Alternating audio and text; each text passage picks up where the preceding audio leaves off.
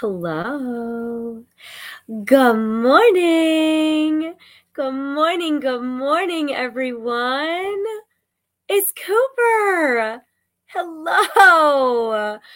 Oh, my friends, my friends. Um, I am so, I'm so happy to connect with you guys today. Um, good morning. As you are connecting, please say hi. Um, I always love to know who I'm connecting with today. And uh, every time that I do, you know, live streams, and we're working in multiple platforms right now, and also will be on my podcast. So if you see me looking around, it's because I'm looking at uh, different audiences everywhere. Uh, good morning to all. Um, my name is Jen Cooper. For those of you that I haven't had the opportunity to meet yet, um, I certainly hope that that changes moving forward, and that we can we can connect somewhere in the online space. Um, I wanted to share a story with you guys today, if you'll allow me to. Um, my first question is, if you are following me or connected with me in some way, shape, or form, you are probably an entrepreneur. You are probably in some type of small business. More than likely, you are probably in the wonderful world of network marketing or direct sales. Um, so I'd actually love to know, like, where do you guys all fall in my audience? What do you do for work? Um, And I, you know, I was doing some, I was doing my morning ritual. Um, I do every single day. And if I sound nasally, it's because I'm fighting a cold right now, and bilateral ear infections too. But really important. I, if I'm shouting at you, it's because I literally can't hear right now. But I felt really compelled uh, to come on here and connect with you guys um, and share something from my heart. Uh, you know, anytime that I am putting something out on social uh, or in conversations with people, um, I'm always asking myself what people need. And it's really hard to, um, I'm not just, actually, I'm not just asking myself what people need. I'm also asking myself, if they don't know what they need, what is, I pay attention to what I feel could be holding them back from really getting a taste of, of their true potential, really getting a taste of the greatness that they were designed to experience in their lives. Um, I know that sounds really, you know, big and, you know, big and fancy and, and far-fetched, but that's what I do. I am a big I'm a, I'm not fancy. Who am I kidding? But I am big and far-fetched when it comes to business, and when it comes to life, and when it comes to, you know, helping our dreams um, have an opportunity to manifest. That is important to me. And I, I, I want that to be more important to, you know, the people I have the opportunity to connect with, um, because I believe that we all are designed for a bigger purpose. And you know, I know that Les Brown, uh, believe, Les Brown is somebody I followed probably for, I don't know, seventeen years. I have tuned into him. I've seen him speak four or five times. Um, and the man always gets to me. And he was part of my content that I, uh, with my personal development this morning, that even if I haven't slept all night, even if I am up changing the sheets because my kid wet the, one of my four kids wet the bed, um, even if, you know, my baby's not sleeping, she's seven months old and still not sleeping through the night, no matter what, I am committed to getting up about four thirty-five, uh, four thirty, not four thirty or five, four thirty-five every day. And I do my gratitude. I do my personal development, no matter how tired I am, no matter where I am in life, no matter how busy things are, no matter how little sleep I got, because I found that no matter where I'm at, that morning routine is the one thing that I can control. And something um, resonated with me this morning that Les was talking about. Um, and I don't remember the exact words, but it was along the lines of how when he was growing up, he was always identified as the dumb twin because he's a twin brother, or he has a, uh, he and his brother are twins. He was, his brother Wesley, he's Leslie, his brother Wesley was always known as the smarter one. The one that, you know, people would say, people would actually nickname Les um, D T, meaning dumb twin. And it got me thinking about everything he's accomplished and everything he's grown through to become literally one of the top five speakers on planet Earth. Um, and, you know, and coming from that place where he was told that literally he was spoken in this, this, these words spoken into him from his, the children in his circle, from the adults around him and teachers in his, in his network, literally thought of him and know him as the dumb twin. And I start to ask myself, did I ever, you know, how do people that, you know, have, have experienced that type of imprint in their minds, imprint in their subconscious, how do they go on to do what it is they do? That is, you know, something significant, uh, like, like beyond significant. Wouldn't you say that Les Brown is beyond a significant human and impacted on such a deep level my life? And I can't imagine how many other entrepreneurs he has touched at a deep, deep level. And it got me thinking about all the things that I would consider things that I'm proud of in my life, things that I've achieved that I'm proud of. And I thought deeper about each of those things. And I want to share something with you, friends. I know what it's like to feel like the dumbest one in the room. I know what it's like to have imposter syndrome so bad that you almost don't recognize yourself in the mirror because of the clothes that you're wearing in efforts to um, impress other people. And I started thinking to myself back in my early days of how I grew into, you know, becoming successful at work and then going on to take some of those skills to be successful in the entrepreneurial space, in, in multiple platforms, because I am no different than you. Um, but there's one thing that I think maybe I might be different than you in one small way. I am willing to look dumb. I'm willing to look dumb, and I'm willing to feel dumb in certain environments that I know something great is on the other side. How do I know? How, how am I willing to do this? Because each of those successful things, the things that I would consider deep and meaningful to me, all started with feeling like the dumbest one at that thing. You know, I want, can I share a, a little example of this, a story with you? Um, back in two thousand five, I remember I was working three jobs. I could barely pay rent. I was like, I was, I was, tr- I had no idea where, what my calling was in the world. And I used to wait tables. Anybody else? We used to wait tables. I always say every person should have to wait tables at some point in their life to experience what it's like to work with uh, with with people and communicate with the humans, right? I learned so much being a waitress.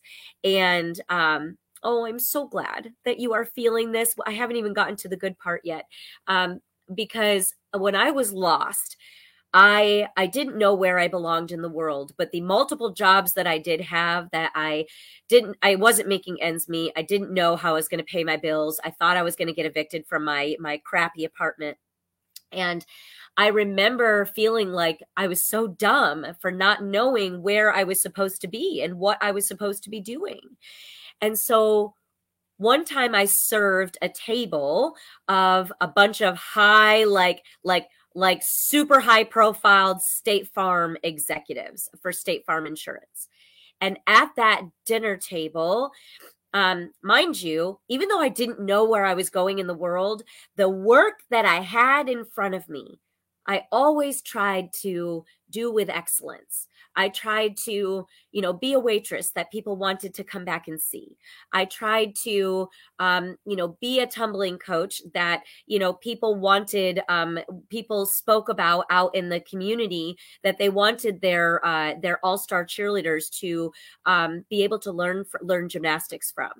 I wanted anything that I did, even though it didn't pay me well, and even though I had no idea where I was going, and I couldn't even pay the bills. I wanted to, it was important to me to do things with excellence. Um, and I'm so glad that I did, because those things really did you know, go on to pay off. At that dinner with those State Farm executives, I know, I mean, they were out, I was like trying to earn fifty bucks. They were earning, oh my God, hundreds and hundreds, probably millions, my friends. Okay. And uh, so I, uh, who was I to speak with these people? And the only reason that in two thousand five, I ended up giving up one of my jobs, my waitressing career, and going into exploring the idea of uh, medical sales is because at that table, before leaving, one of the guys, one of the, you know, high profile, like big in charge, big wigs, pulled me aside and said, "Little girl, I don't know what you are destined to do, but I'm telling you, you're going to make a lot of money doing it. I can tell you that right now." And I thought to myself, this guy doesn't even know me. And that's an example right there, friends. Have you ever gone on to achieve something or do something, not because you believed that you could, but because someone else believed in you? And you actually hesitantly, skeptically, didn't even really believe them, but you went on to do something because that person believed that you could? Have you ever felt, have you ever had an experience like that, friends? Because that was me. And that was that man. That was that corporate, you know, you know, in a slick suit, like paid for the whole dinner. That was that person to me. And in that same year, I went on, he actually said, "I don't know if you've ever looked at medical sales, but I think you'd be an incredible farmer rep." I went on to explore what that even means. I didn't know what that meant to be a to be a drug rep, right? And so I only started exploring it because somebody thought that I could. And I ended up through different channels getting connected with a recruiter for pharmaceutical sales. They actually recruited cheerleaders, which was me. I was a professional cheerleader. I'm sure you probably couldn't guess that. And they, I actually landed with a company, an agency that recruits all-star ch- or recruits cheerleaders into uh, medical sales positions. I was dirt poor. I couldn't even buy a suit, friends. So when they started, you know, getting me on interview, getting me on interviews, they would ask, and I would be like, "What do I do? Like, I don't." I don't even know where to begin. These people look fancy. When I'm doing reading and I'm looking on the internet, what medical reps look like, sound like, what are they like? I remember thinking, that is not me. Like, I'm not fancy. I, I, I you know, I, when I say how dumb I felt and how dumb I still am willing to feel, guys, back then, like I got, I'm pretty sure I got like an, like a nine eighty on my S A Ts after taking them two times. That was the average. Okay. So I was not the smartest one in the room. So knowing, like, going into these interviews, my boyfriend's mother had to buy me a suit because I couldn't afford anything that wasn't like a hand-me-down, that didn't even fit, and something like from a consignment store. And the options were very, you know, poor, and they didn't look good. You know, they didn't look like a medical rep. And so I began interviewing with the worst imposter syndrome. Like, I felt so dumb. And I only, you know, like anybody in an interview, you know, when you're going on interviews, you're so nervous and your gut is like in knots. And, and all that you really want is for it to be a good experience and for them to like you, right? I feel so, side note, I feel so many people in the entrepreneurial space are so afraid and so concerned with people's approval ratings of them that they are literally afraid to look and sound dumb. And I'm telling you right now, friends, your willingness to be the dumb one in the room, I'm just going to say it, and feel like the imposter in the room, like you don't belong, the more willing you are to put yourself in those shoes, your miracles are, and your millions are on the other side of how willing you are to look and feel dumb. There's no difference between you and me, except my willingness to look dumb in front of other people. Now, let me go back to finish this example. One interview, about five to six interviews in, all told no, all told, you know, I they wanted somebody with more experience. And I remember thinking, how am I supposed to get experience if nobody's gonna is willing to give me experience? How am I going to get the experience? I know I can do this. I don't know how I'm going to do it, but I know I can do this if somebody gives me a chance. And here's what I remember about that fifth or sixth interview. I was in a very uncomfortable situation with two egotistical, uh, very pompous executives, and, and one executive and one manager, both dudes, both, you know, high and mighty on a pedestal, made me feel really small. Have you ever gone into a situation, friends, and felt like really small? It was it, it was at that interview. I'll never forget it. You know, during interviews in medical sales, they will often put something in front of you to make you feel really uncomfortable and see your ability to navigate whatever item or study or product or, you know, package insert of a product that they carry. They want to see your, your, uh, how you respond. And I'll never forget when the manager pointed at this brochure of this product that I was interviewing for. He pointed to the word contraindication. Anybody know what a contraindication is? Um, because at that time, I was twenty-five years old. Oh my God, I want to cry thinking about it. I felt so dumb. He was purposely trying to make me feel small and prove a point. And he proved it. He did prove a point. He put that word in front of me and said, what's that word? And I, I could barely pronounce it. I was so nervous. I was so nervous and already felt so scared. Already knew that they didn't like me, right? And he said, and I said, con, con, con, um, contra indic, indicative, con, contra indication. And that's how I spit out the words. And he literally looked at the executive and he laughed at me. And he said, we're done here. He said, thanks for coming. I walked out that door. I thought I was going to, I literally, uh, up to that point, I felt so much like an imposter during every interview. Who was I to think that I could do something like medical sales when I knew I was not the smartest in the room?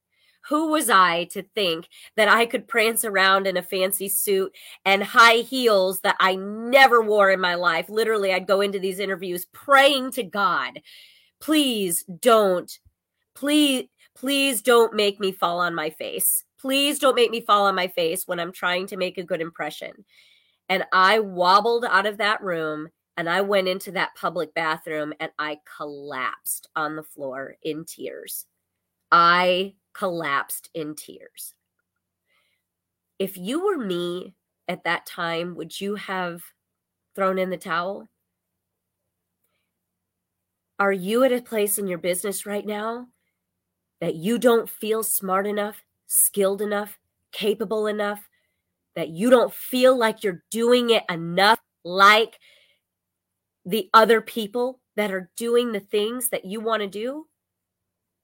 Are you Are you in a place like that right now in your business where you're seeing other people that you want to do the things that they do, but you feel like I did, wobbling out of that room in those heels that I didn't belong in, feeling like a total imposter, so dumb? Who was the girl that couldn't, you know, could barely do well? I don't know if you can pass S A Ts, but like I couldn't even break four digits on my S A Ts. Who was I? Who was I to be in a position like that, or think that I could do what those other medical reps do? But that guy from State Farm said that he thought I could, and he thought that I was capable. He thought that whatever I did, I was going to make a lot of money doing. I, I didn't believe him, but I remembered. Let me ask you something, friends. Why are you listening to those around you that are telling you that you can't do the thing? Why aren't you listening to someone like the State Farm guy? even if you don't believe the person that's telling you that you can, even if you don't believe right now that you can do it, why are you listening to the people in your circle that are holding you back from tasting your potential?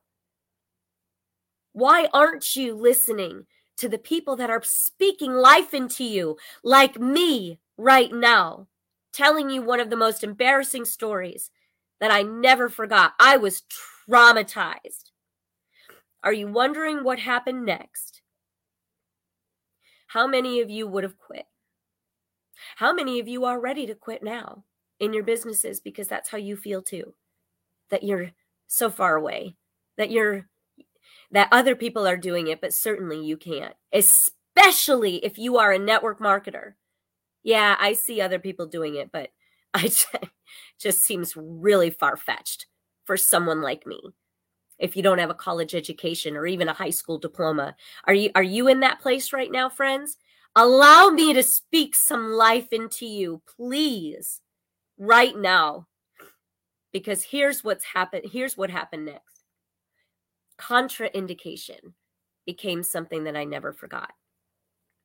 It actually became something that I went on to speak of quite often, and I still do today, okay?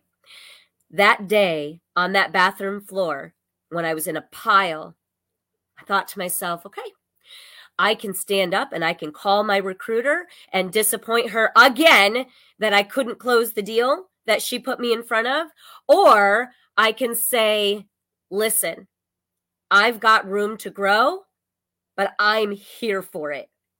And I will be here for it until. So that's what I did. Called her up in my car, wiping the snot bubble tears off my face, the mascara dripping down my face. I said, I don't know how I'm going to do it, but I am going to do it. I am going to be there. I will do the thing. I don't know when.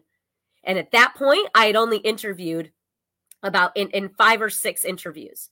I went on full imposter syndrome and all to interview with about five more companies, about five to six more grueling interviews after that. Told no. Told we're moving forward with somebody else that has more experience. Nope. Other people are doing it. Why not me? Other people are succeeding in network marketing. Why not you? So I went on, let's just say, my final interview where I finally was given a chance. And that opened up a whole slew. That's a whole other conversation about how hard that was when I first got started. Literally, I almost got fired because once again, I was the dumbest one on the team. But I was willing, because I had learned, if I was willing to continue to feel dumb, if I was willing to borrow someone else's belief before I had it in myself, then I could do it too. Borrow my belief in you right now, my friends. If you need it, take it, because I've got enough to go around. I went on my final interview with two really great managers uh, and regional vice president, a regional vice president and an area manager. And we had a great conversation. And I remember he said, we'll be in touch. And I walked out of that room feeling good, the best I ever felt. And somebody that felt that good and that confident may have just thrown, you know, may have just called it right then. But I was like, no way. No way. I took off my high heels. I ran up the block in Philadelphia and I bought this, this trinkety, you know, cheap little card with dollar signs on it. And I went to the party aisle where it had like, you know, like the, the little, you know, the uh, goodie bags, like take home bags that kids have for their birthday parties. Well, there was this one that had like a, a bag of like twenty of these things. I only needed one. It was a first place medal. It was a first place medal. and I shoved it in that envelope. You see, back then, people, you know, people that uh, do the medical sales thing, they're like fancy and schmancy, and they they craft an email, and they they a punctuation is all right, and everything is like beautiful into the nines. Da da da da da. Uh uh. I ran my ass up the block to the C V S, and I got a card with dollar cartoon dollar signs on it, trinkety, cheap little plastic, you know, uh, first place, um, first place medals that you hang around your neck. I took one of those twenty medals. I, I wrote a note, and I said, I know you're here looking for the one, and I'm telling you right now, I am the one that you're looking for. It only takes one to take this team to the next level. And I took that do- I took that medal, one of those medals, I shoved it in the envelope, and I closed it all up, and it looked all bunchy and weird and like a kid did it. And I ran it back up to that hotel, and I asked the front desk, I said, please deliver this to room two thirty-two. And I told them I was going to be in the lobby and I wasn't getting on my plane to go home until they gave me a chance.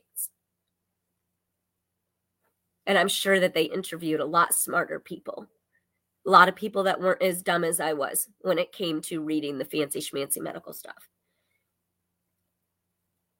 But I was determined to be willing to feel and look dumb. And that actually ended up becoming my superpower. And it can be yours too. Everything that you're afraid of doing right now because of your fear of feeling dumb and looking dumb to others. I want you to know that everything that you were put on this earth to do for the rest of your life, all the great things that you were meant to do, are on the other side of how willing you are to look and feel dumb around others. Because I went on each of these uh, following things that I did in my life that I'm most proud of. I was hands down the least talented when I started. I was hands down the most unintelligent because it was hard, took me a longer time to learn things than a lot of people. I went on to be in the top one percent in medical sales in both companies that I was a part of. I went on to train both at a corporate level and also a field level to train other people. And it all started with being willing to look dumb. Everything I've done in my life that I'm proud of and that has made me millions at this point are on the other side of how dumb I was willing to look. So I share that with you because whatever you are afraid of looking like right now, I promise you that if you can just push on through and you can action through the imposter syndrome, who you are meant to be is on the other side of that. And the impact that you, you were designed to leave in this world and on others, it's on the other side of how dumb you are willing to look and how willing you are to put yourself out there in the face of judgment of others. Because here's the truth. You're going to get judged no matter what you do. Shouldn't you get judged, at least given it a shot?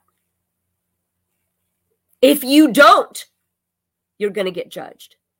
If you do, you're going to get judged.